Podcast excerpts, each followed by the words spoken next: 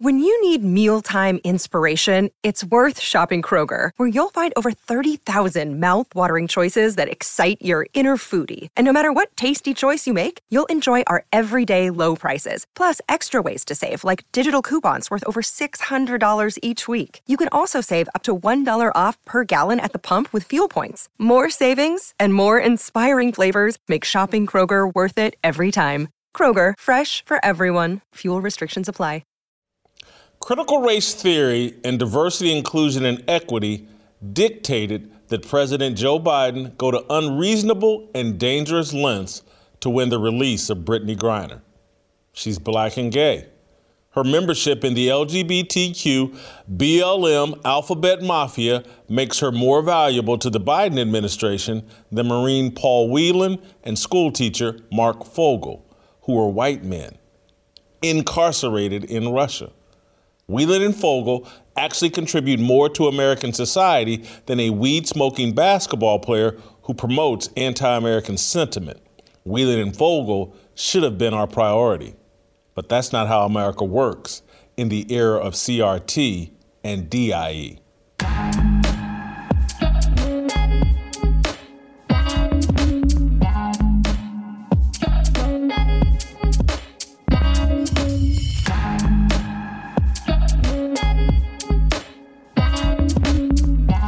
Welcome.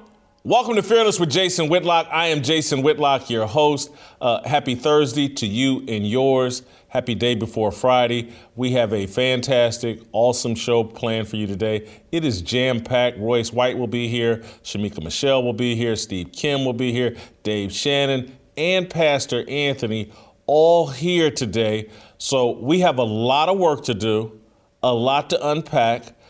And so let's get right to it. And by getting right to it, let me tell you about my good friends at Good Ranchers. However, you received a counterfeit gift, I have one. One Christmas, I got this really nice watch as a gift, and I wore it thinking it was legitimate, only to have one of my friends tell me it looked like a counterfeit. I had it checked out, and it was indeed fake. The watch was a huge lie just like this story. no one gave me a counterfeit watch. They know I could spot it. Uh, but anyway, you don't need to be stuck buying counterfeit meat this year, which is why you should buy from Good Ranchers instead. With a majority of online meat companies and grocery stores selling imported, low quality counterfeit meat this year, you can't give a gift of trashy meat when you can give great meat from Good Ranchers. Good Ranchers is a sure way to give 100% American USDA prime and upper choice cuts of beef, chicken, and seafood. Plus, you can give the gift of a subscription and lock in someone's price for the entire year. I don't know about you, but an inflation proof meat budget beats a new pair of socks for me and just about anybody I know, we're all going to eat. Why not eat Good Ranchers? GoodRanchers.com and use my promo code FEARLESS at checkout for a $35 off your delicious gift of meat. If you know someone that likes meat, like most Americans, then you know someone who will love Good Ranchers. Head on over to goodranchers.com and find the perfect box in the curated selection of America's best meat and seafood. Give the best meat in America. Support local U.S. farms, support a sponsor who supports our point of view, and get $35 off with my code FEARLESS today. Avoid counterfeit meat this Christmas with Good Ranchers, American meat delivered taking care of my friends at Good Ranchers. Let me take care of you uh, with a fire starter uh, about what's going on with Brittney Griner. The Bay of Big proves that critical race theory and diversity, inclusion, and equity harm America and its cities, its citizens. Uh, the Bay of Big is my nickname for the lopsided trade the Biden administration executed for the release of WNBA player Brittney incarcerated Griner. Held for nine months and sentenced to nine years in a Russian prison for smuggling a small amount of hashish oil, President Biden surrendered notorious Russian arms dealer Victor Bout for Griner's freedom. Wow. Called the Merchant of Death, an American jury convicted Bout of conspiring to kill American citizens and providing aid to terrorist organizations. He spent a decade locked inside a U.S. penitentiary before being sprung on Thursday in exchange for Brittney Griner.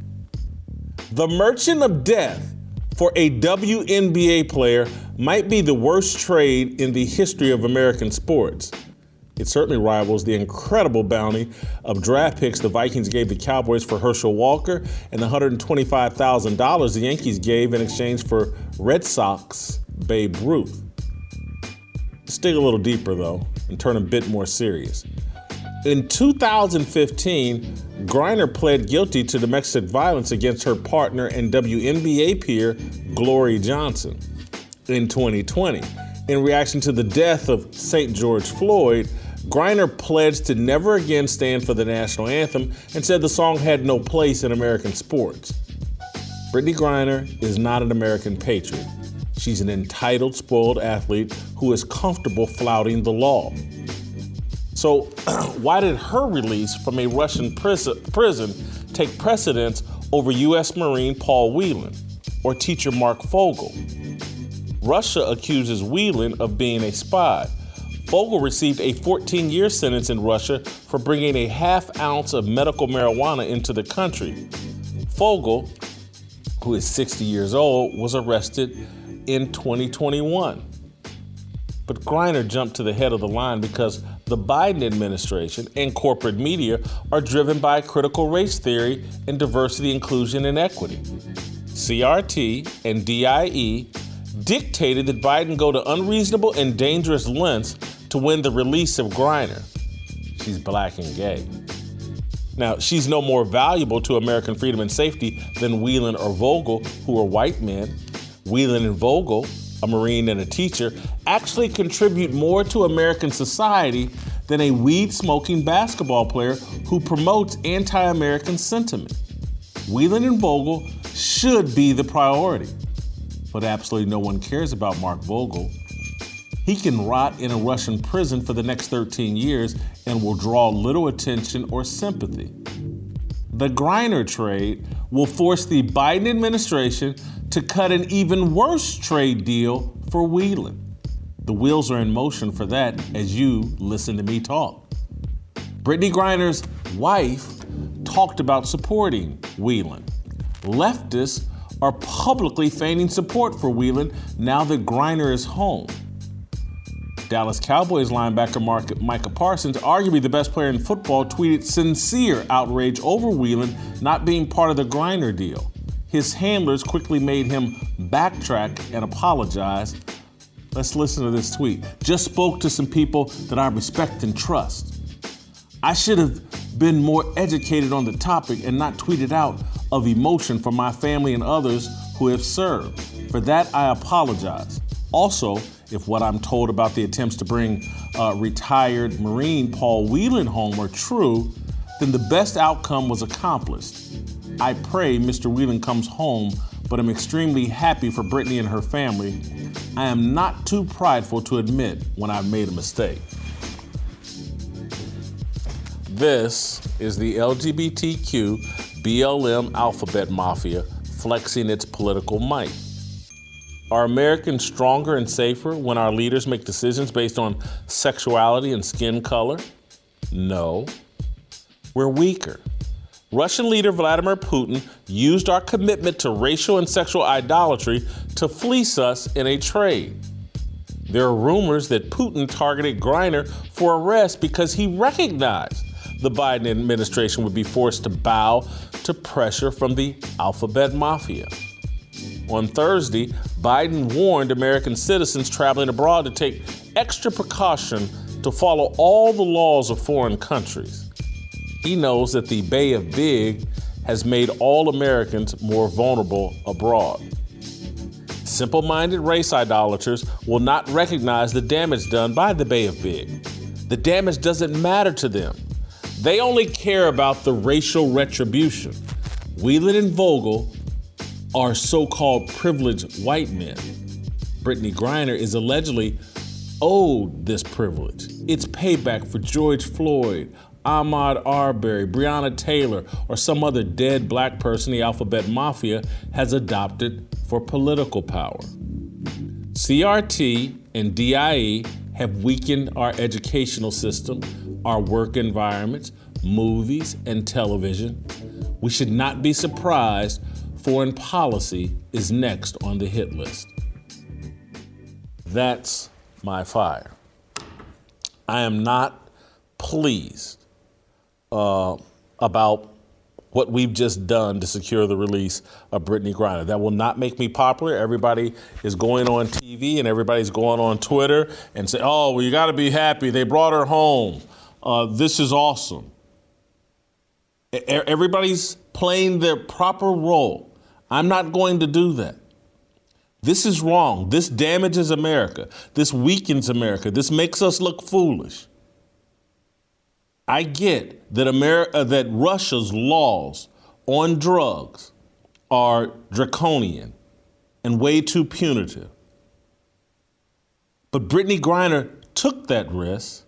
She violated their laws, and we shouldn't have bent over backwards and sent an arms dealer nicknamed the Merchant of Death for the release of a basketball player who has done everything in her power everything in her power to diminish America and portray America as unfair and racist and beneath her.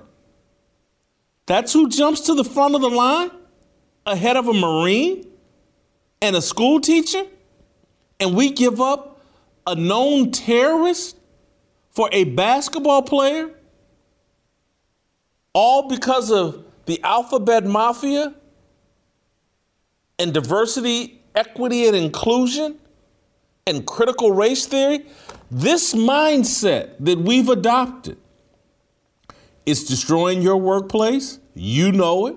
I know it. Everybody listening to it knows it. Our work environments are now all about uh, political maneuvers and, and, and playing some little quota system game. It's not about who's best for the job. They've destroyed movies and television. They're not putting out TV shows or movies to please an audience. They're trying to meet some quota. They're pushing that feminist agenda in everything. That's why Queen Latifah, at 220 pounds and 50 years old, is jumping off balconies and beating up men. And we're supposed to believe this and think this is good quality TV. Our educational system, we keep lowering standards, lower and lower and lower, and keep, oh, if you speak proper English, that's white supremacy. If you know two plus two is four, that's white supremacy. Math is racist. Grammar is racist. History, it all has to be rewritten to fit some standard that, what's her, Hannah Nicole Jones or Hannah Jones Nicole or whatever her name is, some redheaded African American with some agenda and some hangups from being African American, she gets to rewrite history to fit her narrative. All of critical race theory, diversity, inclusion, that mindset is being used against us. Vladimir Putin just played us like a fiddle because we don't have the proper mindset for a nation that wants to be ruler and, and king of the world. We're off on some BS, and he just exploited it. They're saying he targeted Brittney Griner because he was smart enough to realize, well, in America, snatch up one of these high profile alphabet mafia people and America will bend over backwards and cough up the merchant of death for a tatted up, hostile to America basketball player that no one watches or really even cares about. I know I'm not supposed to say this. I know we're all supposed to play the game and, oh, God, thank God Brittney's home and we needed to do this. And whatever price we had to pay to get Brittney. And they bowed, the Biden administration bowed to all those people. Oh, if it was LeBron James, she would have already been home. Oh, it's, it's sexism. Oh, it's if it was a white guy, she would have already been home. So people are upset with me over Twitter or saying to me, well, did you see what Paul Whelan, his brother David Whelan, said? He supported uh, bringing Brittney home, and this is the right thing to do. Of course he does. Of course he would. We just overpaid for Brittney. You know what the Whelan family think? Well, they paid this much for Brittney. If they're willing to give up this, they'll make a bad deal to bring our son home, our brother home. The Whelan family should be excited that the Biden administration just cut a ridiculously bad deal to bring home a basketball player that no one watches.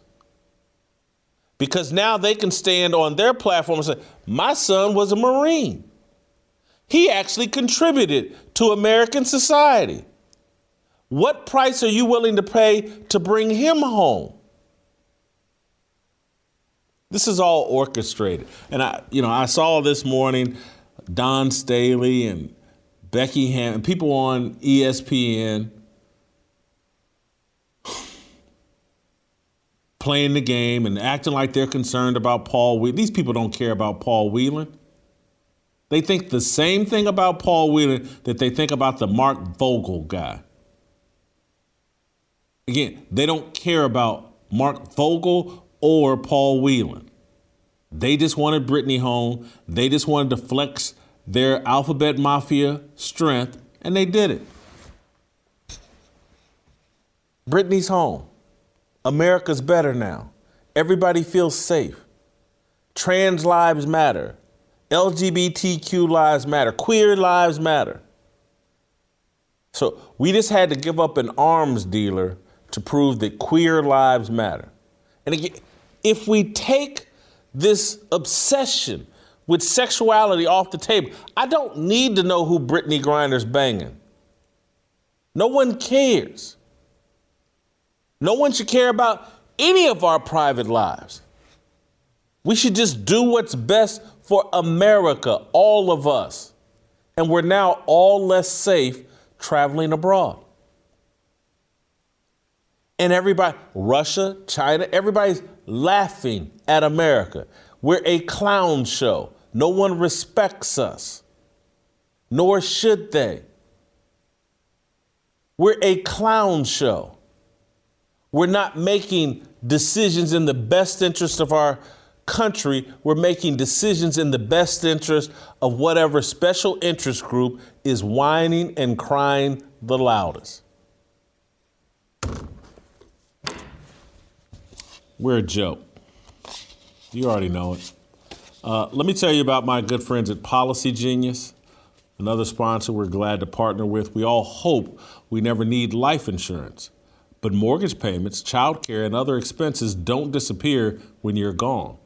Since life insurance typically gets more expensive as we age, now it's the time to buy. Policygenius was built to modernize the life insurance industry. Their technology makes it easy to compare life insurance quotes from top companies like AIG and Prudential in just a few clicks to find your lowest price. With Policygenius, you can find the life insurance policies that start at just $17 per month for $500,000 worth of coverage. And Policygenius has licensed agents who can help you find options that offer coverage in as little as a week and avoid unnecessary medical exams. There are no added fees, and your personal info is private. Your loved ones deserve a financial safety net. You deserve a smarter way to find and buy it. Head to policygenius.com slash fearless or click the link in the description to get your free life insurance quotes and see how much you could save. That's policygenius.com slash fearless. You can email me and us, fearlessblazeshow at gmail.com. Stick around. We're going to get deep, heavy with uh, Morpheus, Royce White.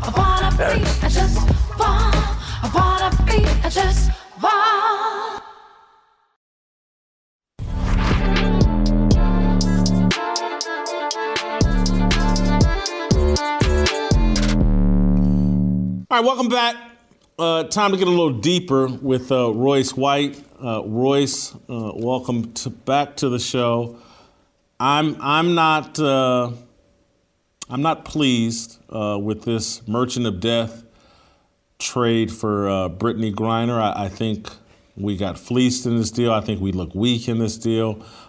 But maybe I'm wrong. That's why you're here to tell me that perhaps I should be celebrating like everyone else. And this is a glorious day in Brittney Griner's home. And now America's, you know, and WNBA ratings are going to soar. Uh, maybe I'm missing something here. Your thoughts on uh, the Brittney Griner trade? It's an interesting one. I mean, it's one that's been talked about since the Brittney Griner situation kind of, you know, materialized and and and uh, this this deal was initially put on the table that was sort of leaked out to the media. Um, I, I think let let's start here. Let let's do a little history because I think our audience appreciates the history. Let, us talk about this war in general because we are at war with this country and, and we have to understand we're at war first and foremost. All of our other opinions and, and viewpoints uh, about what our government should or shouldn't be doing comes from us not truly understanding that we are in a war. And it's a war that has been going on since after World War II. And and it's funny that we we circle back to World War II like we did last last week.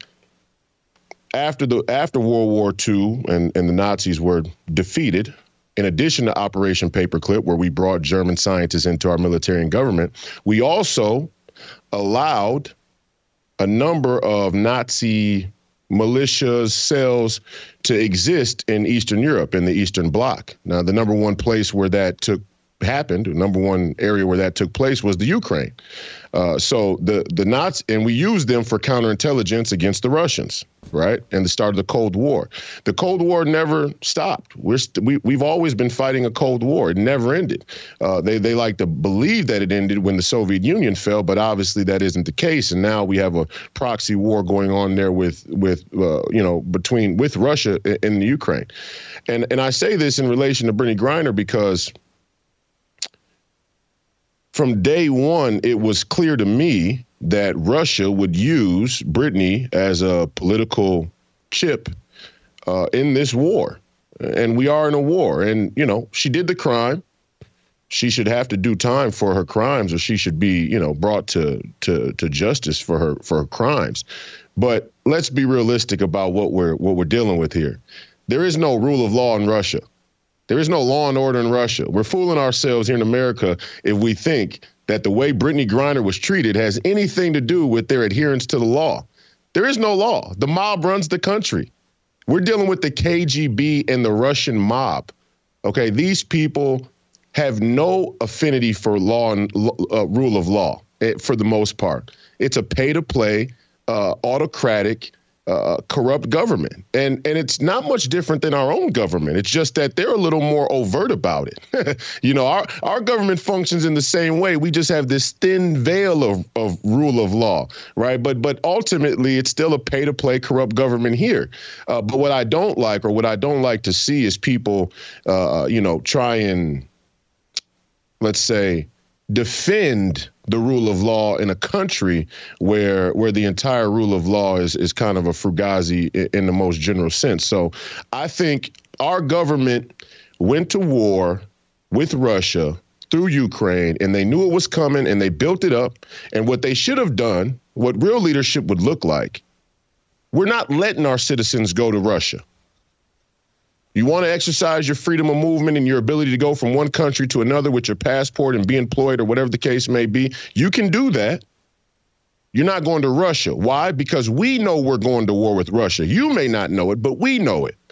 They didn't do that. They let their citizens go to Russia. So when your citizens go to a country that you're about to go to war with, sometimes they become political chips. And so we allowed that to happen. So it's right that we reconciled that, and we have to take that L on the chin. We had to give them an arms dealer in a in a geopolitical sense, in a military sense, and in a sense of the war that we're currently in. It's not a fair trade, but it's a mistake that we made, which is one of many mistakes we've made throughout this Biden administration and and, and uh, former administrations as well. What do you think? Should we not be trying to get, and, and I like your point, but what do you say to Paul Whelan, Mark Fogel? What, what do you say to those guys? And, and, and I, to me, I, I think Putin recognized like, now let me get someone from this alphabet mafia group. That's what America values right now. And so, and that's what America will overpay for. And and now I think we're in a position where we'll probably have to overpay for Paul Whelan as well. We're getting played like a fiddle, in my view, uh, Royce. Well, I think the I think the primary concern, and this is a telltale sign of what we're dealing with here. It troubles me that our young American that our children here in America are being taught LGBTQ philosophy before first principles or real history uh, around conflicts like this. Let's say not not summative history, but real history. Um, so th- that is a sign of the times, and and I do think that we uh, are going to have to overpay, and I do think that it is a priority that we bring home Whelan and all the other prisoners of war. Um, we're just dealing with an administration, and it's not just the Biden administration it's the entire Western globalist establishment. We are dealing with people and leaders who don't care about Whelan or anybody else. They don't necessarily even care about Brittney Griner. They're just receiving pressure, social pressure, from a demographic and voting bloc that they need here in America. And like we saw in the Herschel Walker runoff, it comes down to 50,000 votes. So we may not view the LGBTQ issue as connected from all the way from Russia to our political uh, elections and results here in America. But the people who run this country and run this world know that it's consequential. We are behind the eight ball. Us at home, we we sort of look at it like, well, what connection could Brittney Griner have to a runoff in Georgia? Uh, I'd say about fifty thousand votes worth. so, you know, uh, and, and my point is, yes, they are bending. Well, a- you, hold on for a second. I, I, I don't want to run past the point you're making because that's really powerful and interesting, and, and, and particularly when you start talking about Georgia, and then that big major city they have called Atlanta, and who re- who runs Atlanta, it don't get no more alphabet mafia than the ATL. Uh, and so I, I think you make an incredible point in terms of when you're trying to manipulate a, voting margin, if you can lock in black women and make them, you know, 95, 98% slaves to your party, and then lock in 70, 65, I don't know what percent of the alphabet mafia vote, that's a big deal. It's it's the election. I mean, it it it can give you a Senate majority. And, and make no mistake about it, the president of the United States doesn't run this country. The United States Congress doesn't run this country. A hundred U.S. senators run this country. That's just the reality. Now there's executive powers that can be used, and and the president has certain, uh, uh, you know, commander in chief powers militarily. But a hundred U.S. senators run this country. Okay, and they just won a majority, and a, and a from a black community uh, that is hugely LGBTQ. I mean, openly and culturally, that's not even that's not a hidden demographic or metric. I mean, Atlanta is the the sine qua non of, of black LGBTQ uh, Hollywood lifestyle. So, uh, you know, we we have we still in the black community specifically, but I think even more broadly in the conservative movement or just in the common American citizen's mind, have not yet realized and admitted or acknowledged or identified how the global affects the local. We didn't bring Brittney Griner home because we care about Brittney Griner. They didn't bring Brittney Griner. They didn't go and do this deal because they care about Brittney Griner.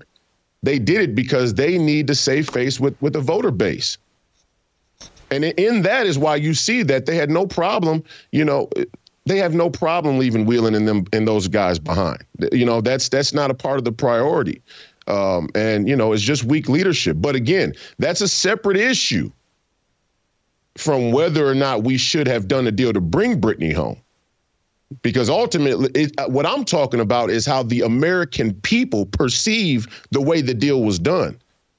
We should look at it as though we we were forced to give up something in a very bad deal for us because our government had a premeditated war that they wanted to start and didn't alert the American citizens that under no circumstances should they go to this country. Not only not only should they have warned them, they shouldn't have allowed them to go. They should never allowed Brittney Griner to go to Russia.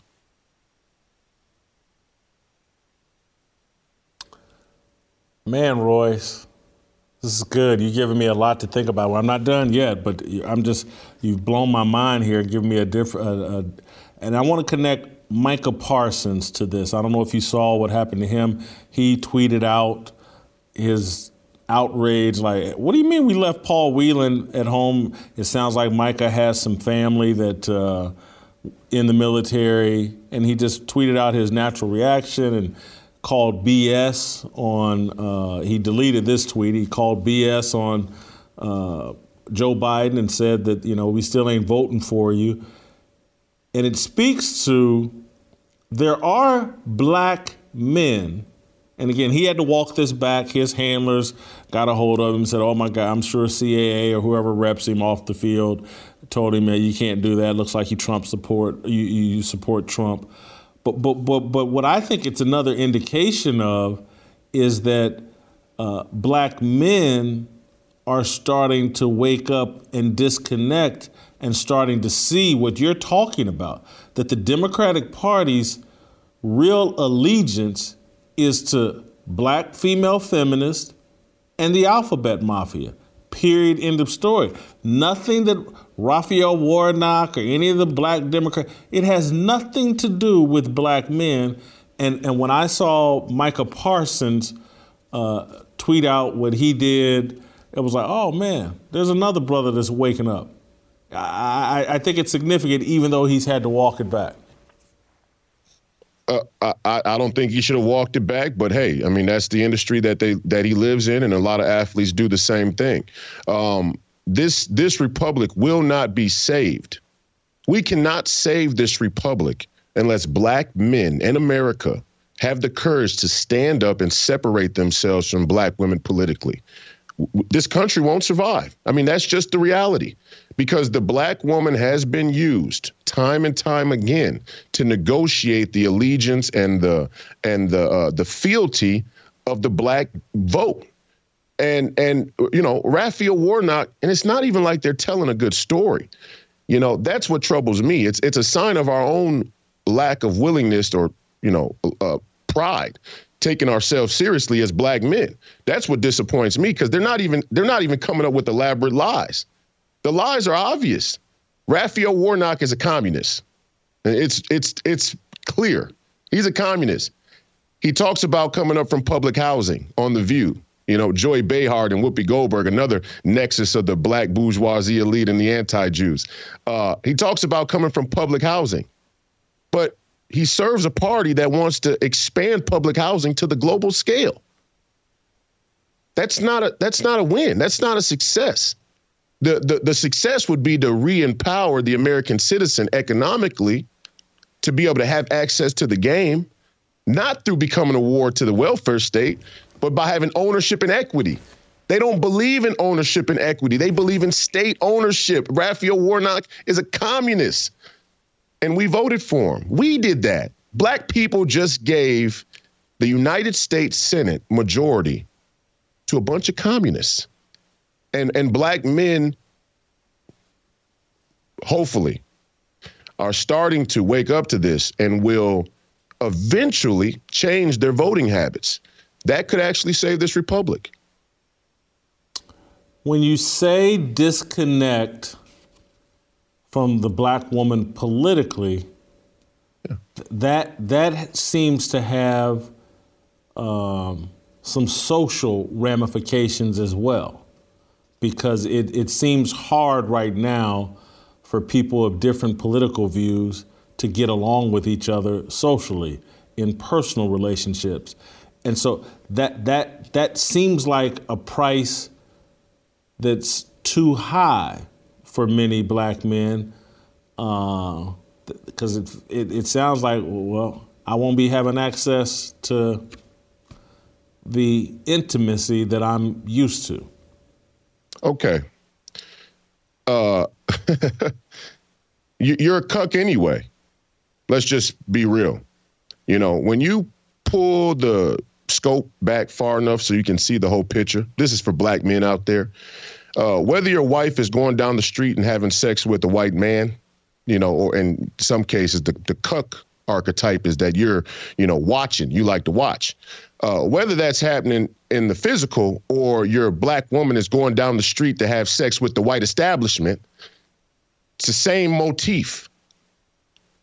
The white government, the white establishment, a white higher power, authority, elite run you. You are a slave to it. We have a cuck issue in the black within black men in this country. So your woman doesn't want to be with you because you believe in American uh, the, the American citizenship, ownership, equity. You don't want to be on on the welfare. You don't want to be a, a, a ward of the welfare state. You don't want to send your tax money to the Ukraine. You don't want to you don't want to get the false catharsis of thinking that you're saving Africa, you know, through UNICEF or some other donation uh, NGO. That, that your woman, if your woman doesn't want to be with you because of those things, you should leave her. Real simple. Real simple deal. Leave her. Royce, you've done it again. I, I, I, gotta say, I wasn't expecting this. I thought you'd be a little bit down from your last appearance, uh, but you, have done it again. You've given me a lot to think about. We, we may have to circle back to this again tomorrow uh, when I have uh, some more time to marinate on this tonight. I want to circle back, but uh, thank you. Uh, great job as always. Uh, maybe some of you guys have been having the same struggle I've been having with shoulder pain my left shoulder pain from sleeping. It, it, it's it's really been bothering me. Uh, let's say you've tried everything from stacking pillows to new sleeping positions, but nothing's helped. What if I told you that I found something that looks like and feels like a solution? It's called Medcline.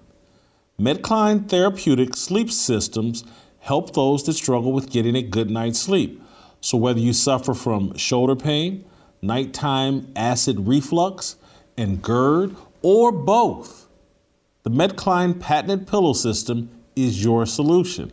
It is designed to custom to cushion your body in a sleeping position that is supremely comfortable, doctor recommended, and clinically proven to provide effective natural acid reflux or shoulder pain relief and a better night's sleep. In fact, 95% of patients reported an overall improvement in sleep quality when using Medcline. Medcline sleep systems are not simple foam wedges.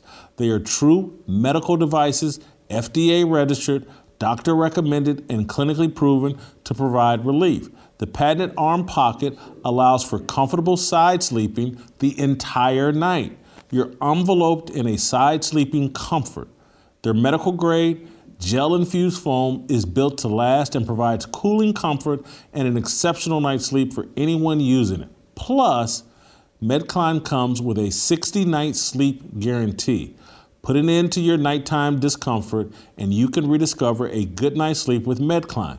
Now get 20% off when you go to medcline.com slash fearless. Get 20% off and a better night's sleep today at medcline.com slash fearless. Today, Get 20% off at medcline.com slash fearless. Guys, this is a 60 day free guarantee. If it doesn't help you in those 60 days, send it back, get your money back. I'm on day one, just took mine home yesterday. I got 59 more days. I can't wait. I've been having problems with my left shoulder when I sleep on my side and all that. Last night was my first night. I'm going we're going to go through this process together. We have 60 days. If it doesn't work, we can send it back and get our money back. Medcline.com slash fearless. Let's improve our health. And look, if you got that, I don't have the acid reflux problem, thank God, but that works incredible for this. The, the, the guy that came up with this was having the acid reflux problem himself. He was taking uh, this over the counter medicine, and, and which would give you long term damage. He came up with his own solution and then perfected this. This is medically proven, studied stuff that will help you with acid reflux, help you with shoulder pain. I'm on day one. Join me on this journey. All right, uh, get your Fearless Army swag at shopblazemedia.com. Uh, Shemeka Michelle, we're going to talk about uh, the female angle to Brittney Griner with Shemeka and some other stuff as it relates to Brittney Griner with Shemeka Michelle. Next.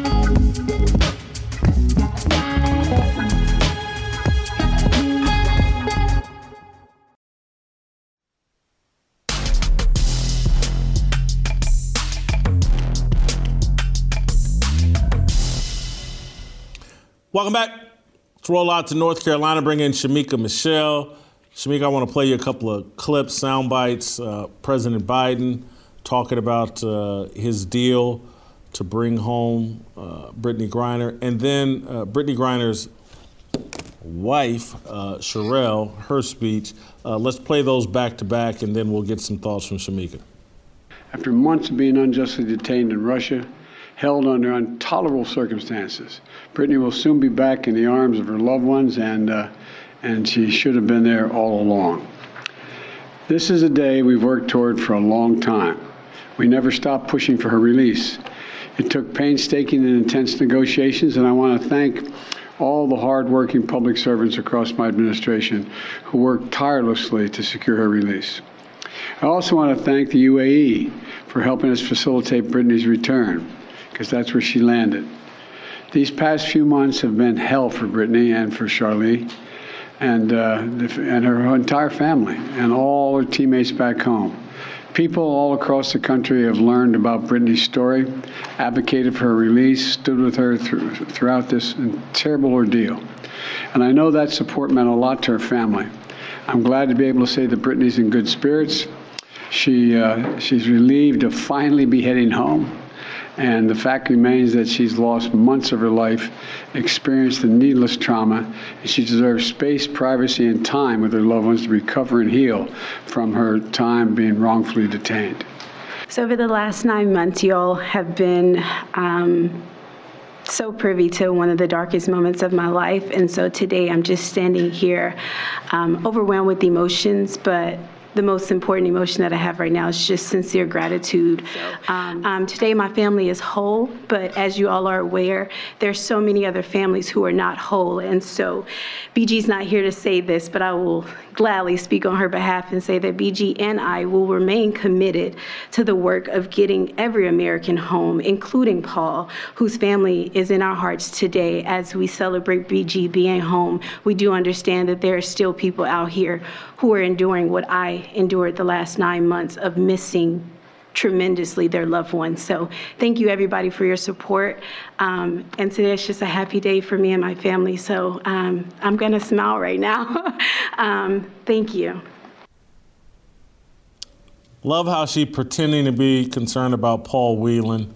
This is all orchestrated, but it, your your initial thoughts. Well, Jason, I have to say, going back to your monologue, I think you made a little mistake when you said we don't care who Brittney Griner is banging.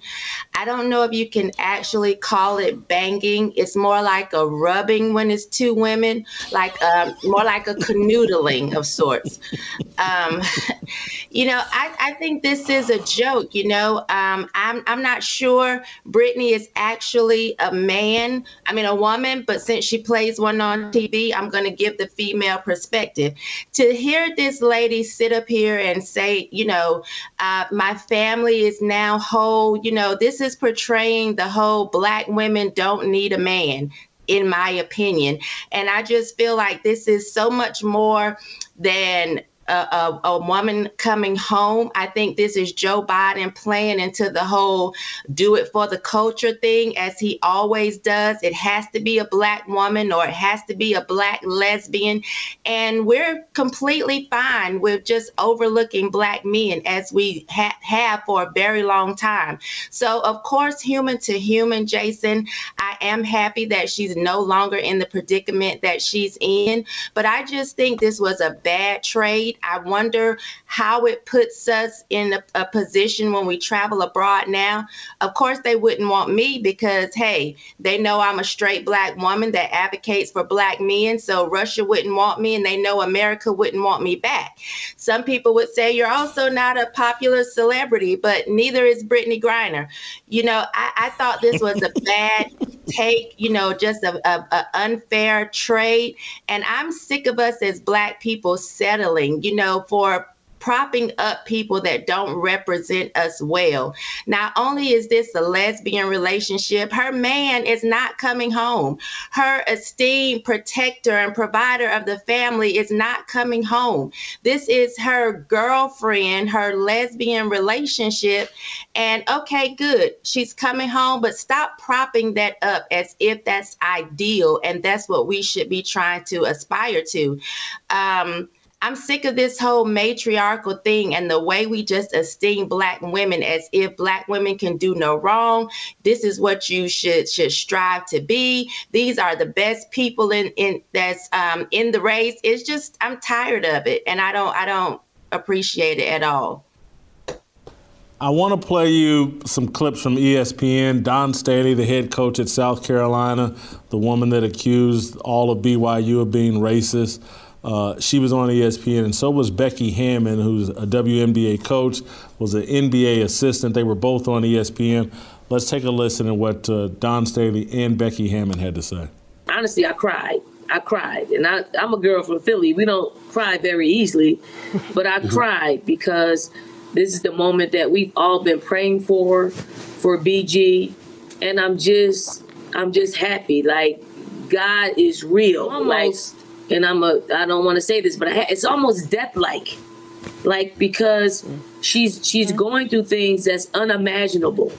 Like I I the moment that she got arrested, I started looking up, and this was back in March, February, penal colony, a Russian penal colony, and then I'm like like no, like this this can't be happening, and then that is the thing that really drives you every day. Uh, to put this pen on, to put it put a put a post up on social media to drive you every day to bring her home, to pray for her mental health, to pray for her family, to pray that no one's ever put in this situation before. And here's the, here's the thing when you're dealing with somebody like Putin. He's not playing by anybody's rules. Right. He got his own set of rules. Yeah. And so when you have somebody, our side, playing by a set of rules, and then somebody who plays by no rules, uh, it's hard to get the deals done um, because you don't know what they're capable. I mean, he just invaded you know, a whole country. Of course. Uh, he does not and care. And the terror and the he monstrosity that's taken place right. there. Yeah, absolutely. I mean, and you can become a political pawn like this. Yes. And she did. Yeah, that's a, that's all this was. Yeah, yes. was a, a, political move by him. He he snatched the the the most highest profile person mm-hmm. that he could over there. Yeah, she's easy to spot over there. Mm-hmm. You know, yeah. Um, and it was just, it was it was heartbreaking. So that was first view. I mean, a first take. I'm sorry, not first view. Uh, Becky Hammon, WNBA coach. Dawn Staley, college basketball coach. Uh, Dawn Staley, I, I, I don't know her walk or her faith, but you know, I'm very suspicious when I hear people that never talk about God. You know, the only time they can talk about it is when uh, one of their LGBTQ alphabet mafia sisters come home. Yeah, that's what stood out for me, Jason. Uh, it took you having a lesbian to come home from Russia to realize God is real that kind of is what solidified it for you. That sounds crazy to me. And for Becky with the good hair, talking about this whole trade and how Biden had to negotiate with Putin, this was a terrible negotiation. And Biden sucks at it. I bet he's never ever said, let me just put the tip in. His negotiation skills stink, period.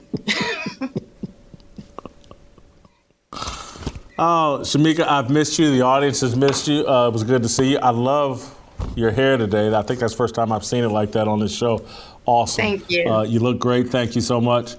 Uh, we got to keep it moving. Go to youtube.com slash Jason Whitlock. Hit notifications, hit subscribe. If you're listening on Apple, I need that five star review. Right now, give me the five star review, punch that, and leave a message, leave a note. I need that right now. Uh, Steve Kim.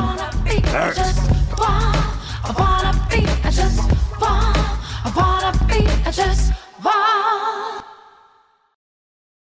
Yeah, 모두 다 빨리 박수 쳐 기다리지 말고 서둘러 Reason that i back is to feed you raps I see that you are so 소사 Alright, welcome back. Let's roll out to Los Angeles, bring in the Korean Cosell, Steve Kim, continue our Bay of BiG conversation. Steve, for, I, I do, and, and don't play nice with me, but I'm very, I'm known for uh, good nicknames for events and things like. I, I love this Bay of BiG uh, that I've come up with, Brittney Griner. Uh, thumbs up, thumbs down.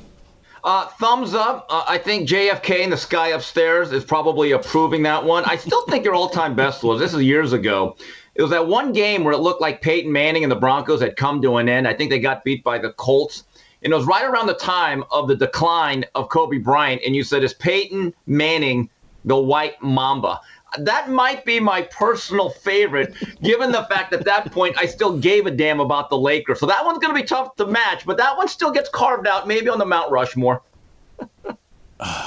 is Peyton Manning the white mamba? I, I remember this morning I could think of my favorite one, and I, now I can't think of it because I'm old and stupid. I want to move on to Micah Parsons. I want your thoughts on Micah mm. Parsons. He ripped Biden and then got the blowback or got the call from his agent, and then he apologized and walked it all back. I still respect Micah for even putting it out there in the first place. Uh, I, I want to salute him and say, nice job he's getting crushed over social media. They're calling him Pass Rush Limbaugh and MAGA Parsons. he's, he's anyway, uh, your thoughts on Micah Parsons jumping out here and, and justifiably, in my opinion, criticizing the Biden administration for overpaying for Brittney Griner? Yeah, what's that old phrase? What you say, what's on your mind in the beginning is what you really believe initially right? Uh, there's no taking it back at that point. And by the way, Mike, I hope you don't delete it because that thing's been screenshotted a million times. Okay. Uh, the issue is, look, yeah, give him credit for blitzing like Lawrence Taylor. Uh, now he's backpedaling like Everson Walls. Okay, and I had to go to the cowboy reference, all-time great cowboy cornerback there. It's really sad yeah. that nowadays you can't even express your opinion, and you really can't express it um, as a celebrity or a well known athlete, and especially, and let's just be blunt, if you are a black athlete, you're expected to be in lockstep. And once he was quote unquote off code, uh, they got him back in line very, very quickly. Look, my, my view is this I know people that are very good friends of mine, they are celebrating the return of Brittney Griner, which is fine. We can agree to disagree. I won't think any differently of you. But what I will never do is when I put up an opinion uh, on anything, and if you have a vehement disagreement, I'm just going to ask you one word or one question, one phrase. Yeah, and because here's the issue, and I get this I am not changing your mind, and you're never changing mine. His agents, though, I'm sure called him and said, "Hey, man, this could cost you money. Brands won't want to be associated with you. You, you criticized President Biden. It looks like you potentially may have voted for Donald Trump. It, it, again, it's a price black people have to pay. There are certain things we are not allowed to think, and we're certainly not allowed to express. And he just crossed that line, and it, it's." it's really a chilling, sad message that this guy, in something where Biden clearly screwed up, clearly screwed, he's not allowed to express that. He, he now I, I will give him credit though. He did. He wouldn't back. He said, "Hey, I'm not a Trump supporter, but I don't like Biden either." I give him credit. He stood his ground there. He stood his ground as much as he could. Um, and this is a lesson that I, I've I, I would impart to a lot of athletes who can't take the heat because most of them can't. Because as you pointed out, Jason, from the time that they're eight or nine, if they exhibit any athletic ability or proclivity to play a certain sport at a high level that can then be monetized and professionalized, they're coddled. And they're not used to having serious debate or pushback on anything they say. And so by the time you ask them to do something of this ilk at age 21, 22, I think it's too late. They're, they're already conditioned to have everyone agree with them and they cannot take the heat. My advice would be, and, and this may seem uh, something uh, of capitulation, is don't say anything sometimes. If you can't take the heat and the blowback from saying that's not in lockstep with the mainstream, just stay quiet. Because I, because I'll say this: as much as I respect Micah Parsons for at least initially expressing that viewpoint, I don't know. I don't respect him really for backtracking the way he did either. And I have no hatred toward Micah Parsons. I think he's a really good football player. Uh, I guess he's a good individual. There's been no real issue since he became a Dallas Cowboy. But there comes a point in time where we have to really be able to express ourselves, but then also ex- have the expectation that those who have a platform, whether you agree or disagree with their statements, to at least stand by your words and show some guts. This is similar to what happened to Nick Bosa. Didn't he tweet out something, or there was something in his tweet history that indicated he liked Donald Trump? didn't like Beyonce's music. Yeah. And remember, Deadspin or someone went after him. And so it does happen to white guys too, athletes or whatever. There's like certain opinions athletes aren't allowed to have. They can. You better keep that inside the locker room. Don't express it publicly.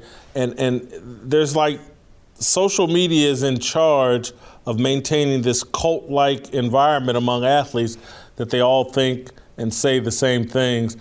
Let me move on to narrow this down to a little bit more to Brittney Griner and and what coming home and having gone through this ordeal, she's now far more well known than she's ever been at any point in her life.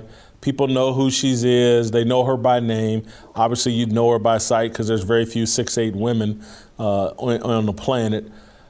Do you think she's now a more interesting basketball player who will draw television ratings next summer when the WNBA returns? Oh, absolutely. For one game. And then we'll go back to not caring about the WNBA. I mean, give me a break. I mean, seriously, look, look I, who's going to look? The thing is, her first game or five might be interesting. And there'll be a group of virtue signaling fans that have never cared about the WNBA, that have never went to a WNBA game. They're going to make up their signs, we are BG and welcome back and all that other stuff. And they'll do it for social media clout. Like, hey, this is an in thing. She is now part of the uh, the philosophy of grievance industry. She's going to cash in on it. And there, there will be a group of people that may go to a game where they play the LA Sparks here at the whatever was called the Staples Center at one point. But then by about the 10th game, we'll find something else because it's still WNBA basketball. Uh, no one will really care about it. Um, I, I, just think it's interesting that we're almost treating this like the modern day version of the 19 the, the Iranian hostage situation, which launched uh, I think it was Nightline. It was one. It reminded me of something when um, when they came back, it was right before the Super Bowl, and the Eagles played the Raiders in January of 1981. One of the funniest lines ever regarding that. So all the hostages get released. It's this joyous day to kind of end the Jimmy Carter presidency. And Bowie Kuhn, the president or the commissioner of Major League Baseball, stated, "You know what? Those people. I'm giving every one of those people." season tickets of their choice to whatever their favorite baseball team is. And Beano Cook, the irascible, legendary college football analyst, said, Oh, God, haven't those people suffered enough? So think about it. It's bad enough that we had to care that we're all BG. That was the hashtag, right? We're all BG. Now you're going to expect us to actually watch a WNBA game?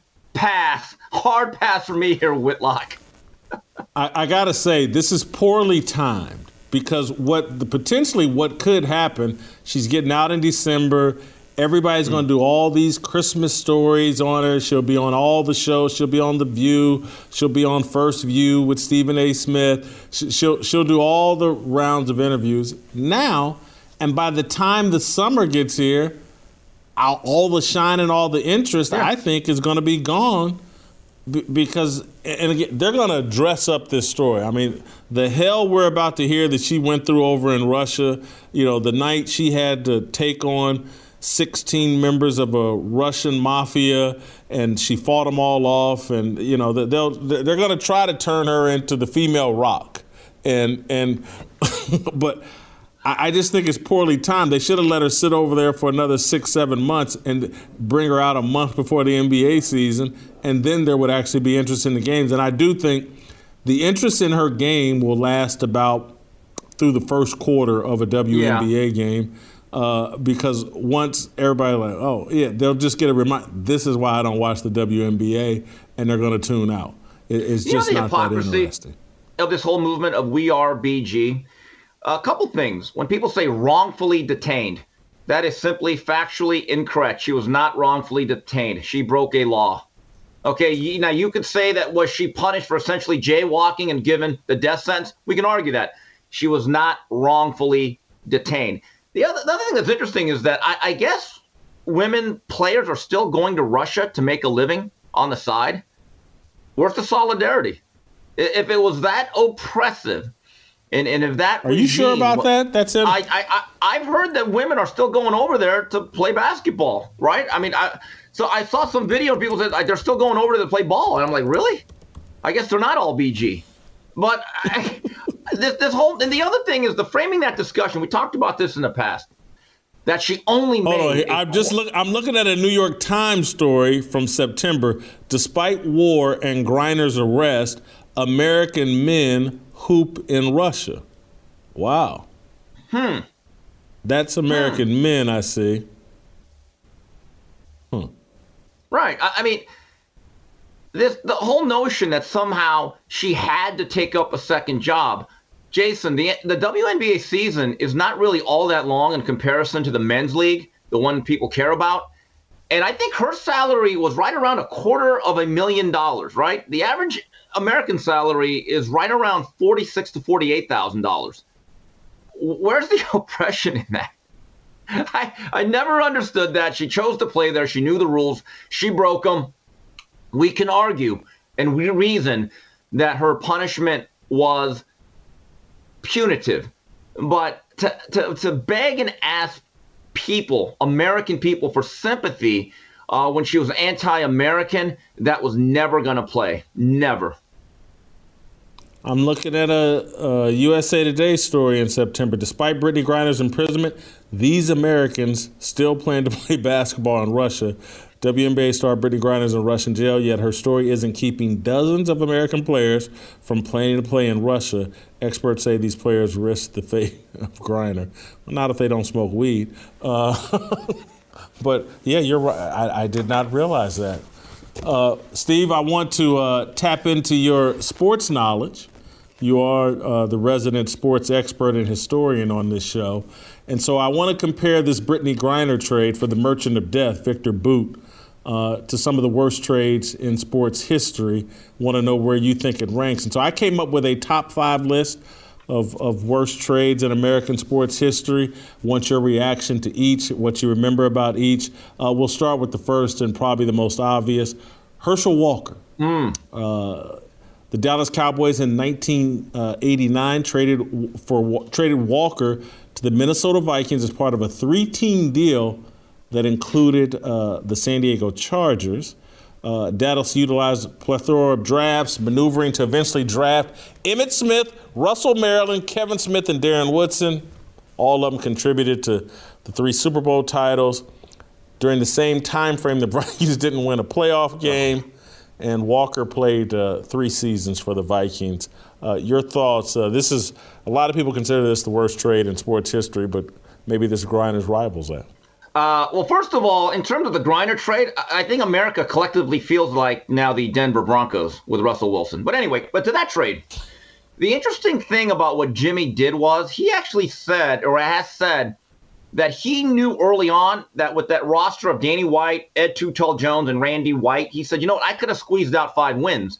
But he said, you know what, let's just completely cut bait and be as bad as possible. And he recognized early on, we're not going to win a lot of games with Herschel. Keep this in mind. The year before, Herschel actually led the league, I believe, in yards from scrimmage. He was a highly productive all pro level guy. They went 3 and 13. And that's the greatness of Jimmy S. Johnson, four star general of the gridiron. Uh, I've, I've never been quite the same since he left Miami, and that's why. And here's an interesting stat, uh, Jason. In that period of time, when he built that from 1 and 15 to a Super Bowl team that went back to back, do you know that they made 51 trades, the Cowboys? The whole league didn't have that many trades combined.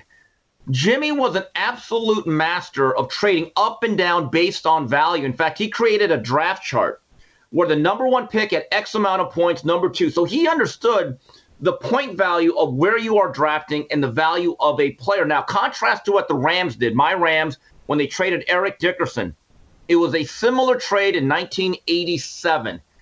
The difference is the Rams did not have a Jimmy Johnson drafting for them. They had a bunch of cheapskates that wanted to like do it the easy way. And I'll never forget when I knew this trade was not going to work out. That was a three-team trade with the Colts, Rams, and the Bills. The great Cornelius Bennett had been drafted by Indianapolis.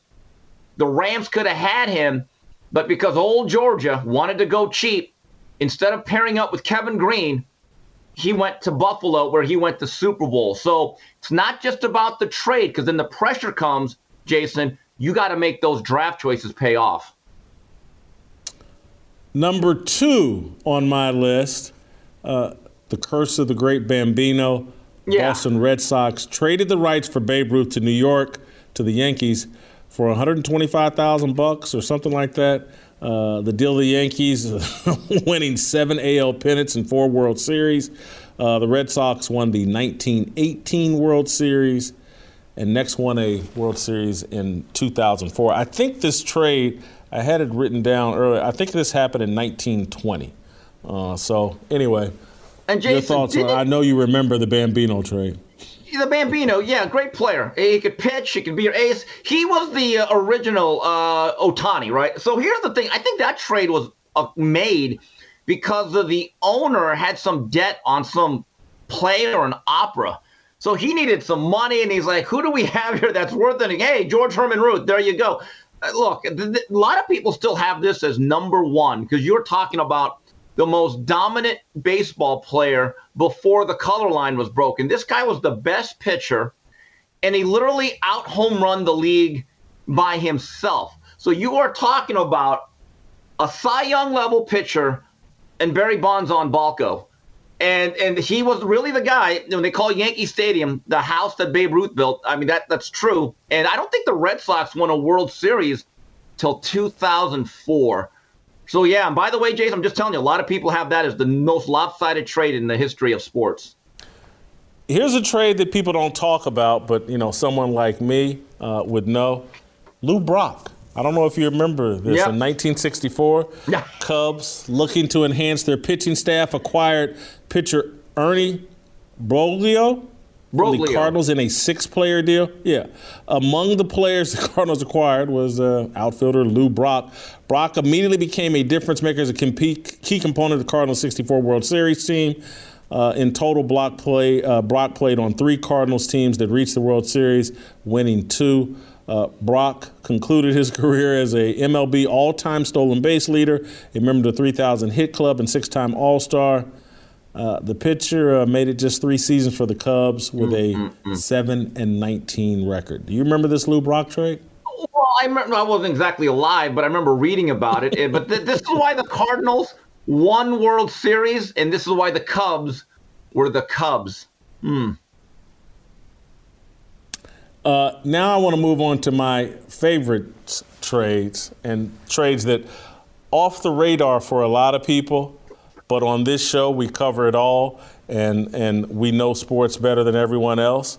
But, Steve, I don't know if anybody will ever forget the trade O.J. Simpson made, uh, swapping Marguerite Simpson for Nicole Brown Simpson. Uh, this trade actually was rumored in 1977 when OJ first met Nicole. Uh, wasn't finalized until 1979 when OJ divorced Marguerite.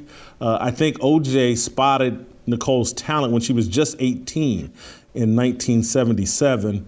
Uh, OJ uh, had, I think, three kids with Marguerite, two kids with uh, Nicole. Uh, OJ and Nicole, I think, split in 1992, and then OJ finalized the divorce in 1994. I'm just gonna say this because that's that that boy. I can't believe you went there. Um, OJ went black and then never went back. I'll just leave it at that. There was a pattern with him. There was a pattern. I think he regrets this trade, though. I think he would have been happier had he stayed with Marguerite. I think he would have had a more productive life. And then finally, in, in what I believe potentially is the most significant and most fascinating and maybe uh, the worst trade in, in, in sports history. Uh, I believe it was 2015 when this trade went down. A lot of people talk about it but really don't understand it. But when Bruce Jenner traded himself for Caitlyn Jenner in 2015, I mean, when an Olympic decathlete gold medalist trades in all of that to be Caitlyn Jenner, that may be the worst trade in the history of sports. Oh God. Okay, so he went from Wheaties to she tees. I, I just I don't even know what to say about that one. Didn't he win an award though? Didn't the ESPY yeah, you know the, yeah, he won the ESPY. Yeah. Oh, he won a gold yeah. medal and an ESPY, and I, I would like to ask him or her. I don't know what the preferred pronoun is. Which one is higher on the trophy case? Which one do you really think? But Jason, here's, here's some other bad trades. You know what trades oh. never Oh. work out?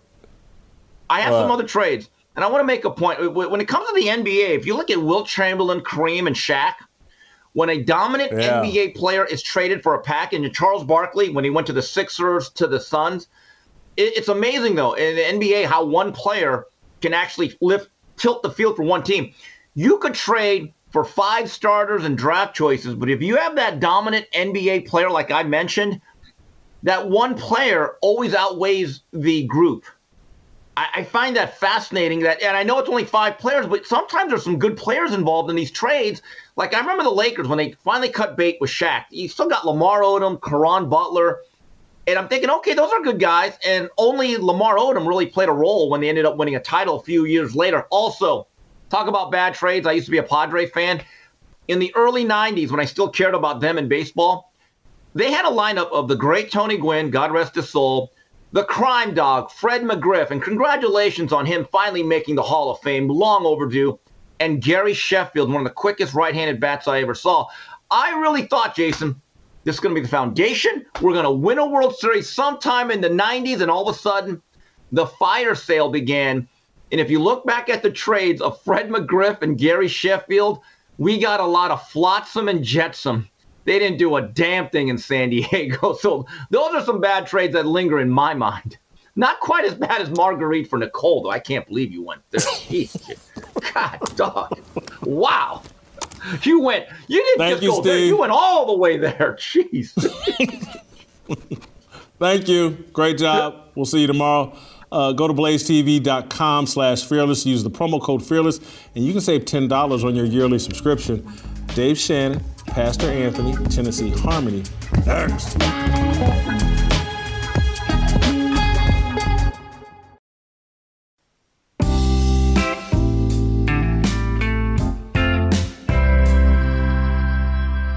Welcome back. Uh, we're going to switch up, play a little, uh, play a little, talk a little Tennessee Harmony. Uh, Pastor Anthony is here with us. Uh, Dave Shannon uh, will join us via Skype. Uh, Pastor Anthony, if you could bless our conversation, we'll get rolling. Father God, we're thankful for this day and all of your many blessings. We're thankful for your grace and your mercy. Bless us in our discussion today as we reflect on your word and your way. We're thankful in Jesus' name. Amen. Amen. Uh, so yesterday, uh, we aired the interview I did with uh, some former NFL players, uh, Robert Mathis, Kabir Bajaj Biamila, David Daniel Muir, and T.J. Clemens. Four Robert Mathis, borderline Hall of Famer. Uh, you know, six Pro Bowls, uh, Defensive Player of the Year, finished second in Defensive Player of the Year, won a Super Bowl with the Colts. Uh, KGB, second all time, I think, in sacks for the Green Bay Packers. He's in their Ring of Honor. Uh, Daniel Muir and TJ Clemens had nice five, six year careers in the NFL. Uh, they're all a part of the Straitway Truth Ministries. We had these guys on yesterday. Straitway Truth Ministries is an Israelite uh, religion, for lack of a better description. They're different than the very angry, anti white, uh, anti Jewish, black Hebrew Israelites. And Robert Mathis reached out to me. You guys saw the interview yesterday. Uh, and so I had uh, Pastor Anthony and Dave Shannon uh, watch the interview uh, to give a review, one of the interview, and uh, to give a more biblically sound Christian perspective on the interview and what Pastor Charles Dow, who was a part of the interview with the football players. He, he leads Straitway Ministries. I had Dave and Anthony uh, watch the interviews. And so uh, initially, I want you all, and we'll start with you, Pastor Anthony, just your general thoughts about what they expressed uh, during the interview yesterday. I, watching that, I could see, you know, knowing or learning you more and more, uh, I could see why you liked what you saw. Um, I, I could see they were much more palatable in their approach, not as harsh as you pointed out. Um, I, still see some exegetical, some doctrinal issues, how they're interpreting scripture, how they're handling it. Are the words and the passages that they're pulling out, are they in the Bible? Yes. But the context and how they apply it, uh, I see some issues there. They're passionate about what they believe. They're committed, I mean, to the nth degree. Even, like he says, he kept saying, you know, living from among them. They've pulled out and made their own community. So they're passionate about it. Um, and, and, these guys that are a part of the ministry, the, the guys that you pulled in, uh, former NFL players, they're just as passionate, even to the point of, you know, walking away or, or allowing their wives to walk away or however that kind of took place. And, and they recommitted or even doubled down on, okay, well, that means I'm completely sold on this ministry. So I see that, but I also still see some some issues. Dave, what do you think? Man, I had so many thoughts, Jason. Um, the first one that rushed to my mind uh, was actually I feel in a lot of ways I understand them in a very unique way because I came from the kind of churches they come from. So the first thing that filled me was sympathy. Um, I know what these men are trying to do. They are seeking to be masculine and men of the word of God and biblical. And they have this cognitive dissonance with this church that they're in that isn't showing forth the biblical foundations, that isn't showing the masculinity that's there, that isn't being that kind of beacon. And so they're reading the word of God and they're seeing this contradiction in the churches that they're in. And they're trying to find where in the world does what I read and what I see, where do these two marry at? And I understand that because I was in that same sort of situation before. And so when you have someone who can show you where your masculinity fits in and isn't being pushed out of the environment that you're in and shows you how to be a man and how to use these masculine tools and not just hear about them in stories from the Bible, but apply them to the world you live in, it is very attractive on the other side when you can see something like that come through. And so I felt in a lot of ways, you know, the typical evangelical church has failed their men in ways that they have no idea about. And because of that, we've left the back door open for other things to rescue them or to show them how the world really is supposed to operate. If there's one place you should be able to come and see how the world is supposed to operate, it is in the church. And when you see the mm-hmm. inconsistencies, it will it leaves the back door open like in the garden of eden for the serpent to come in and tell you things in your ear that seems more appealing than what you actually see in real life. And and that was really what I took away from that is, man, we got to do a better job of pointing to the realities of the world for our men so that they have something to latch onto in this in reality. Dave, you've hammered my point and my thoughts as I was listening to them during the interview and talking to them privately uh, beforehand and afterwards. And I'm going to, I, I like those guys because I like anybody that is sincere. I can respect anybody that is sincere and, and anybody that's interested in learning. And I truly believe they are.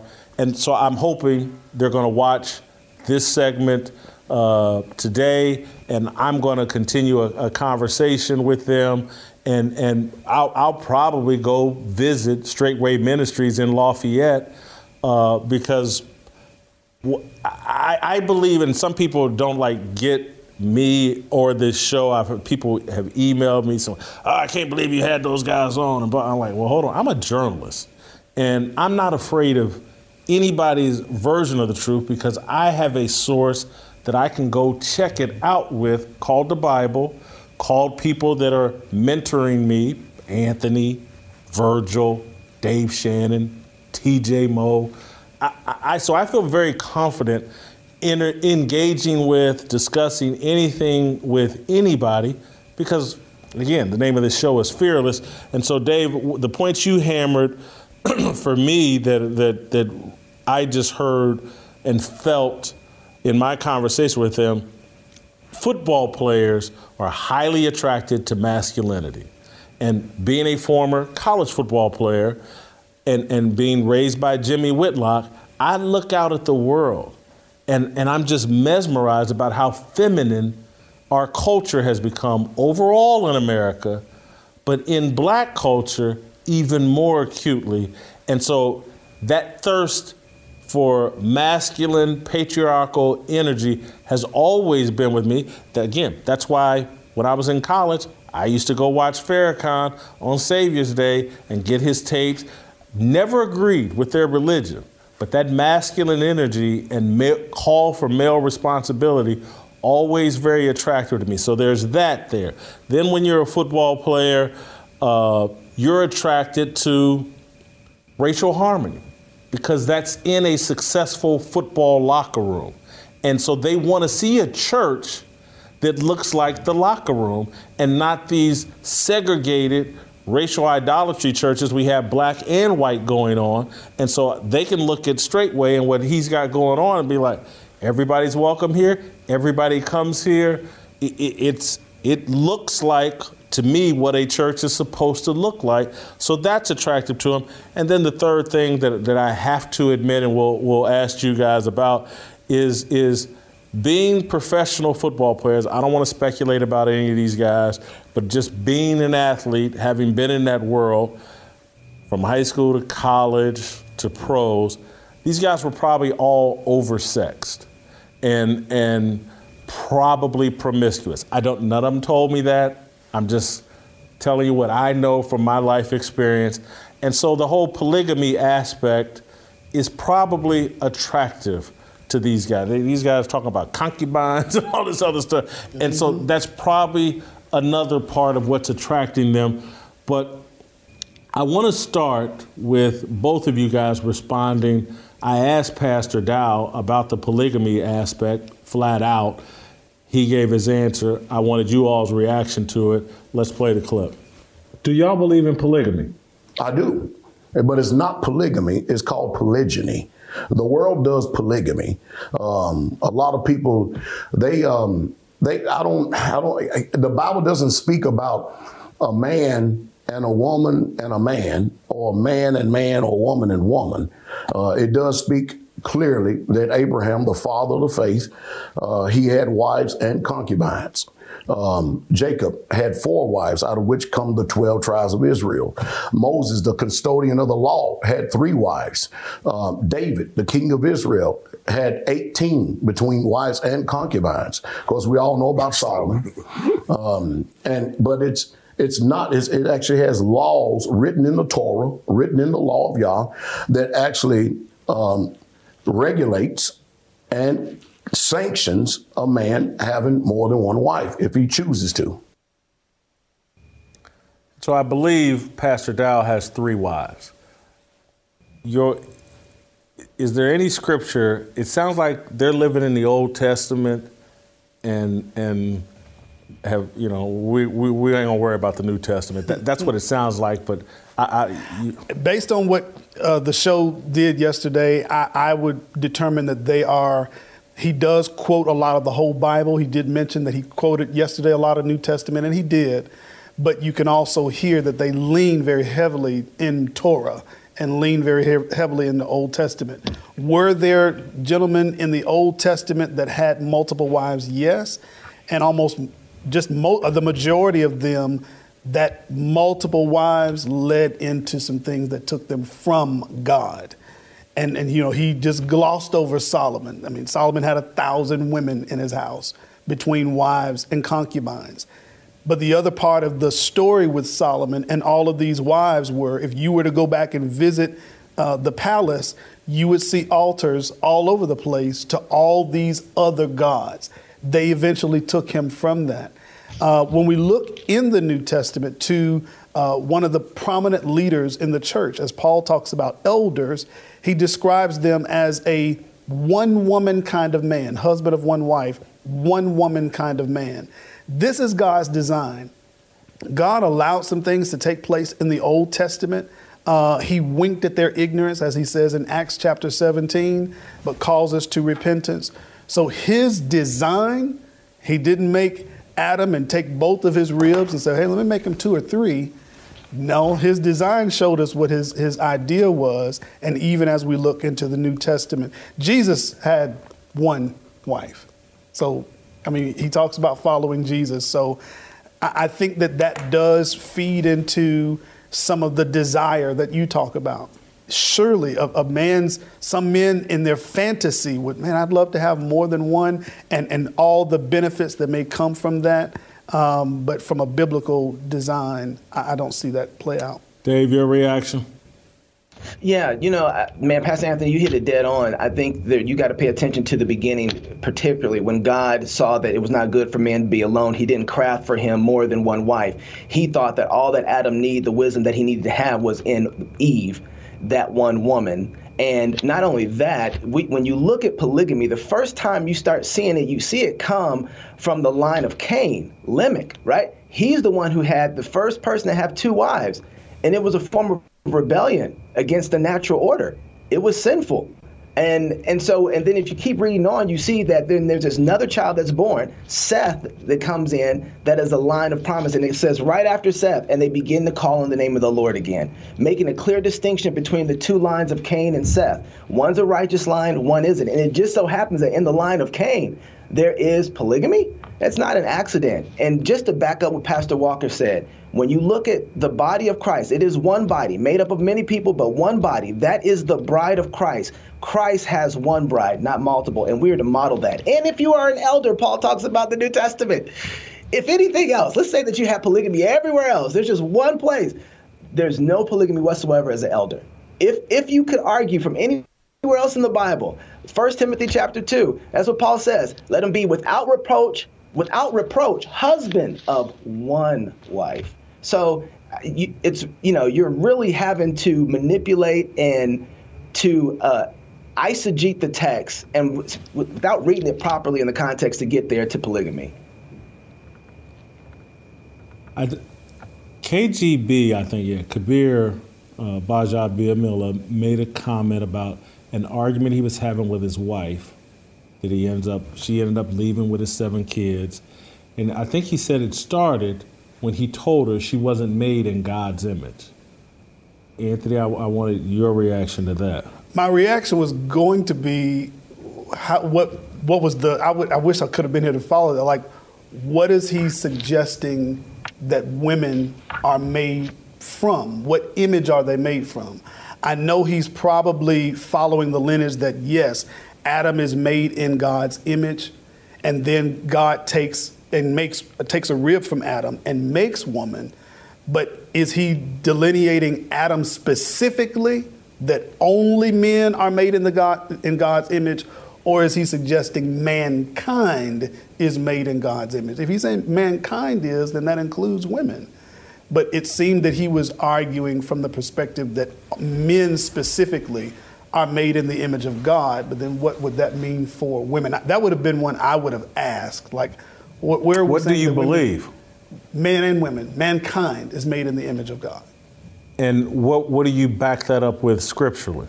Genesis, how God makes man.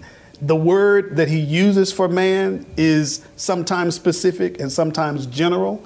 And so mankind is made in the image of God. Women have the capacity, men have the capacity. We are made in the image of God. But if he's using this as a specific, and that's one of the things that I notice in how they are exegeting the text, uh, doing the autopsy on the text, sometimes, or most times rather, they're taking it all literal. So if it says this, it is literal to the degree that we determine versus contextually. Some things are metaphors, some things are general. So we got to look at the context. But if he's taking that to mean literally, specifically, only men are made in the image of God, the question that I would ask is, well, where are we saying that women, what are they? Are they some foreign being? So I'm going to ask both of you this, but I'm going to start with you, Dave. The, the other thing that lands with me and what I like about these guys is the whole Acts church vision. And, and so, and th- where I disagree with them on is because I have that same mentality. I, I look at the world this morning or last night, I was looking and saw that some gas station in Philadelphia uh, has hired mercenaries armed with AR 15s or whatever to protect a gas station. They got people just mercenaries, not police officers, just people with guns, because this gas station in North Philly has been robbed so much, there's been so much violence.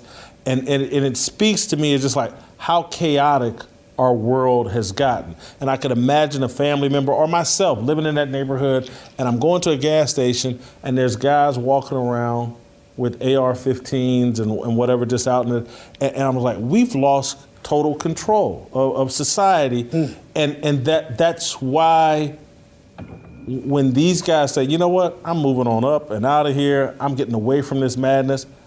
I get where they're coming from. And when, and when the pastor Dowell said, look, man, I'm not putting my kids through this. There's a lot of things going on out in the world. And so I, I relate to that vision. I just see it differently than them. That's why when Anthony and I, you and I went down to Dallas mm-hmm. and I saw what Tony Evans is doing, I was like, that's what I believe. That's why I want to plant a church in a city and, and have it be the hub for life and a, oasis in the middle of all this chaos. But I can't really knock these guys for saying, I'm going to do it out here in the wilderness, do it out here in Nashville. They're saying, or in some other city, they're saying, probably won't work. You're surrounded by too much chaos. We got to isolate ourselves. Dave, living out in Idaho, that's a bit more wilderness compared to Nashville. Or, uh, I, am what do, what do you think of that and their whole vision of like we're trying to execute an Acts church? It, are they perhaps biblically sound there? Yeah, no, and, and, here's the thing: there is it is incumbent upon Christians. You know, we're facing a culture war. There's no question about that, and it's really hard to fight a culture war without a culture. And if you don't have a culture, you can't fight it. And so I really, again, I understand. This is why I'm so sympathetic because I understand what it's like to be around a community and a culture where everything is out of order. The kids aren't obeying the parents. There aren't any men in positions of authority. And then when you see that, you're like, wow, these are all the things that I want. And so look, when I came out to Moscow, I saw a thriving community of Christians who were in fellowship with each other, who were asking for forgiveness, who are being sanctified through the word every Sunday morning, who are living in community. And all this was done in the Acts model without creating a kitty or some sort of buying a whole bunch of property for us to go live on a compound together. All that is being done apart from that. You know, we still have all things in common. We share the same theology. We share the same worldview. We share the same goals and focus to build the culture, community, and kingdom of God. And we do that um, without creating this communistic commune right um, and so and i again i appreciate and see what they're trying to do but it's misguided one of the things you got to remember what's happening in acts there's a couple things going on the reason that these people have all things in common, the reason they're selling their things and bringing their money together is that they have to escape out of a coming judgment. Okay, God has told them, Jesus told them, when you see a certain type of judgment, you need to be in the place so that you can flee to the mountains, so that you don't suffer the type of judgment that's going to come on this city because they rejected me. So part of what's going on in Acts is that reality. So they're sharing things and getting things tight so that when it's time to move and get out the city because of the judgment that's coming, they can do that and without having all those um, ties and things connected to them. The oh, other thing Dave, is, Jason. I, I, I th- hold on, Dave. I think they would say, I bet you past, they're nodding their head right now, like, yeah, America's under judgment, and we're running out to the hills because it won't be long. Y'all sitting around in these major cities arguing about are there 20 different genders? Y'all got drag queens up in your schools. Uh, judgment's coming because now because this is something that I yeah. feel every day. The reason why I come in here and do this show and have turned my life upside down and left Hollywood is like, excuse my language. I was like, this shit is crazy, and judgment yeah. is coming. And I feel like having been a participant in this craziness, like I'm going to pay a price. That's why I sit on this show and call myself out and repent every chance I get because I feel like we are under judgment and I'm going to be burned at the stake if I don't do all I can to get away from this judgment that's on the way. We're already living in in the judgment. Yeah. The, the, the, we can't trust our young people. We're afraid of them. Mm. They, mm. Again, we can sit up here and talk all this stuff about the police. I know who we're afraid of because I live in reality. And it's our own kids that are unfathered. We've abandoned our kids. We have no family structure. We can't fix this without a family structure. We're under judgment. And, I, and so I, I think those guys are like, yeah, I'm so, running out to the hills. They may they may have the they may have the idea of Acts chapter two uh, when the church starts, but when we listen to the mandate of Christ and, and the mandate of God going back to the beginning, He wanted dominion. He wants all of this world to be in Thank subjection you. to His will, all of the world to be under this kingdom agenda. So the mandate of Christ is okay, I need you to spread this gospel all over the world. But what the church, early church, did is they got in this same kind of community mode and they just spread it all over Jerusalem. So we read in Acts chapter 8 that persecution, God allowed persecution to happen, and that persecution scattered everybody. That was God's will. I want it all over. You guys got comfortable in this, but I want it all over. So where I see the the desire for them to want to escape from some of the culture of the world and the influences of the world, we have a mandate to impose God's agenda on the world. So we're on offense. We're we're not retreating. We're we're taking offense, and the gates of hell shall not prevail against us. So so we need to be moving forward. I, I hear and understand why. I'm just looking back to the word. Dave. Yeah, I just want to say too. Yeah, I just want to say too that that these are two different kinds of judgments. What's happening to uh, Rome at the time and, and the Israelites is with the rejection of Christ in a particular type of way. And so they are going to be destroyed. There's a new age that's beginning. And so there is a different type of judgment that they're under than the one that we're under. So I just want to make that very clear. Our and our our call isn't to go to the mountains for this. Our call is to go into all the nations, all the world, and proclaim the gospel. Theirs was different. Theirs was to flee to the mountains. Ours is to take the message and then to go into the nations and proclaim the gospel of Jesus Christ so that all men would repent and believe. So there's a different type of setup here. Not all judgments are the same. And and by the way, we're not we're not having so what I want to say we're not having the same type of judgment as those people at that time that Paul was talking to. The kind of judgment that we're under, Jason, is we're already under. We're we're losing our natural desires that we should have as a father and as a mother and as parents and as men. We've lost the natural order. That is something that repentance can get back. The kind of judgment that was coming from there, because they had rejected Christ, there was no stopping that one we are in the place that if we would do simple things for the next 20 years, all of our inner cities would be completely different. And it's really simple, Jason. Get married, have kids, teach them to fear and honor God and honor the Lord, teach them to love and obey their parents, and educate our kids apart from the government system. And every city in America, from one generation doing that over 20, 25 years, would be completely different in the next 25, 30 years. It's that's a really different situation than the situation that was going on in Acts. And those very and this is why this is the last thing I want to say about this particular part.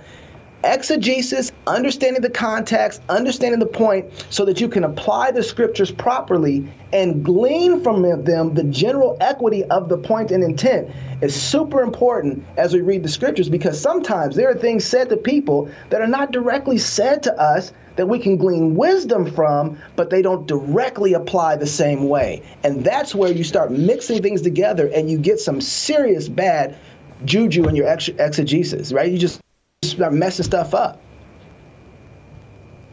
Got. Let me let me let me just real quickly with what uh, Dave is saying here, and even what I recognize.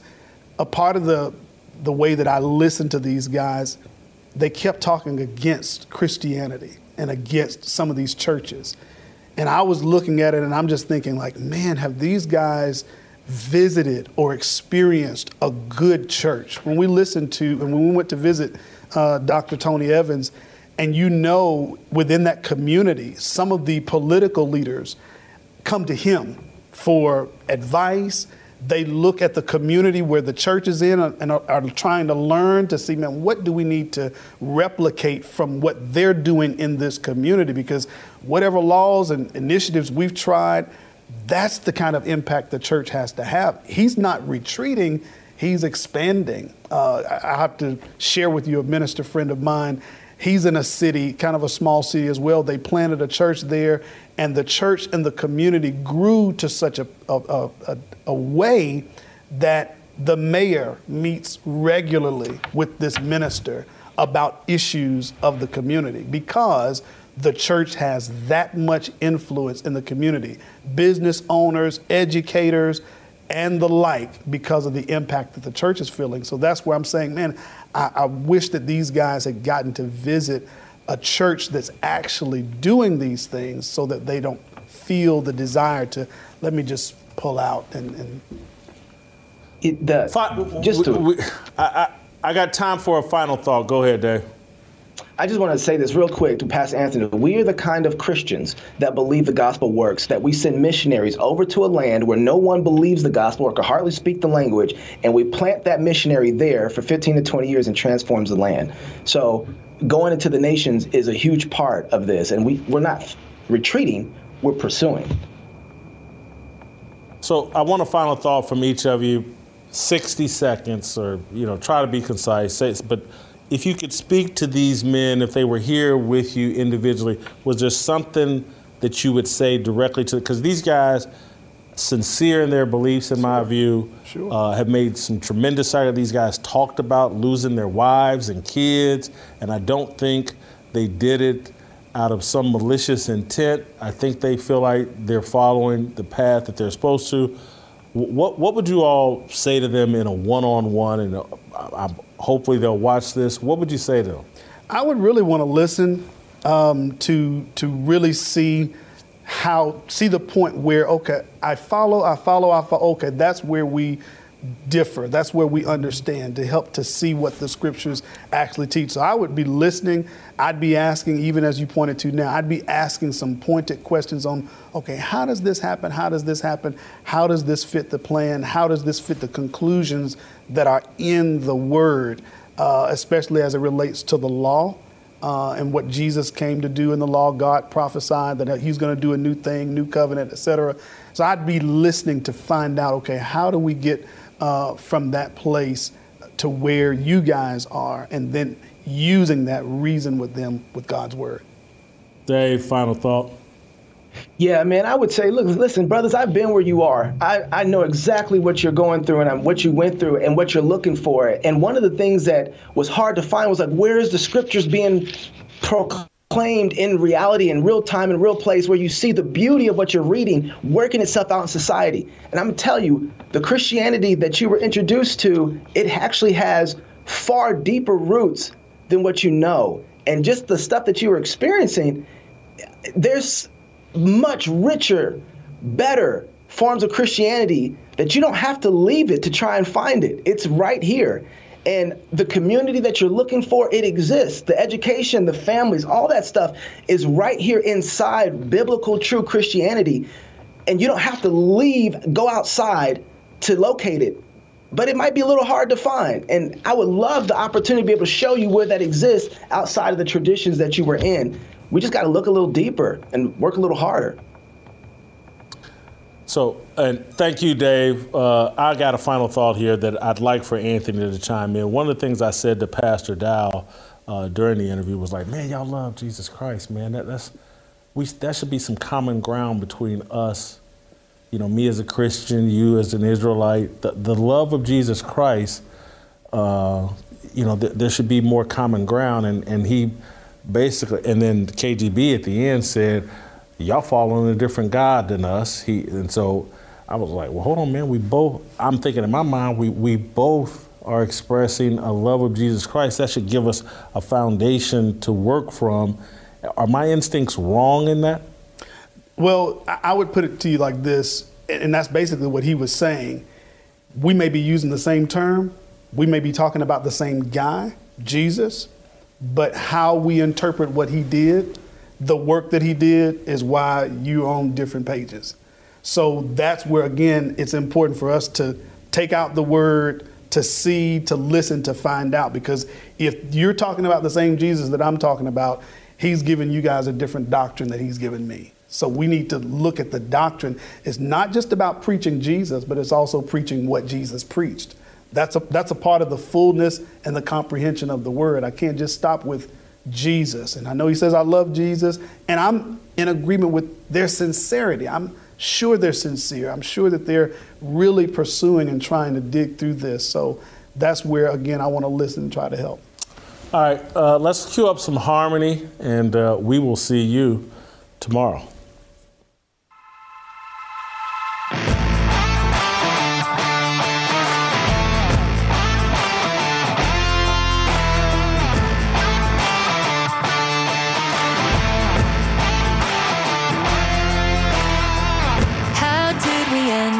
So divided.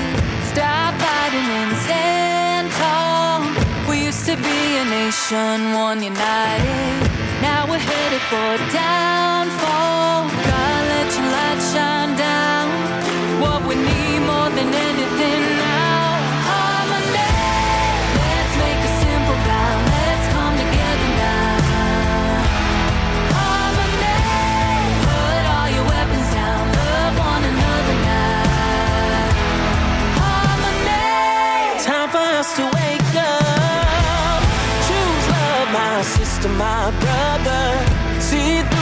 the they tell us. Cause together we're so much stronger.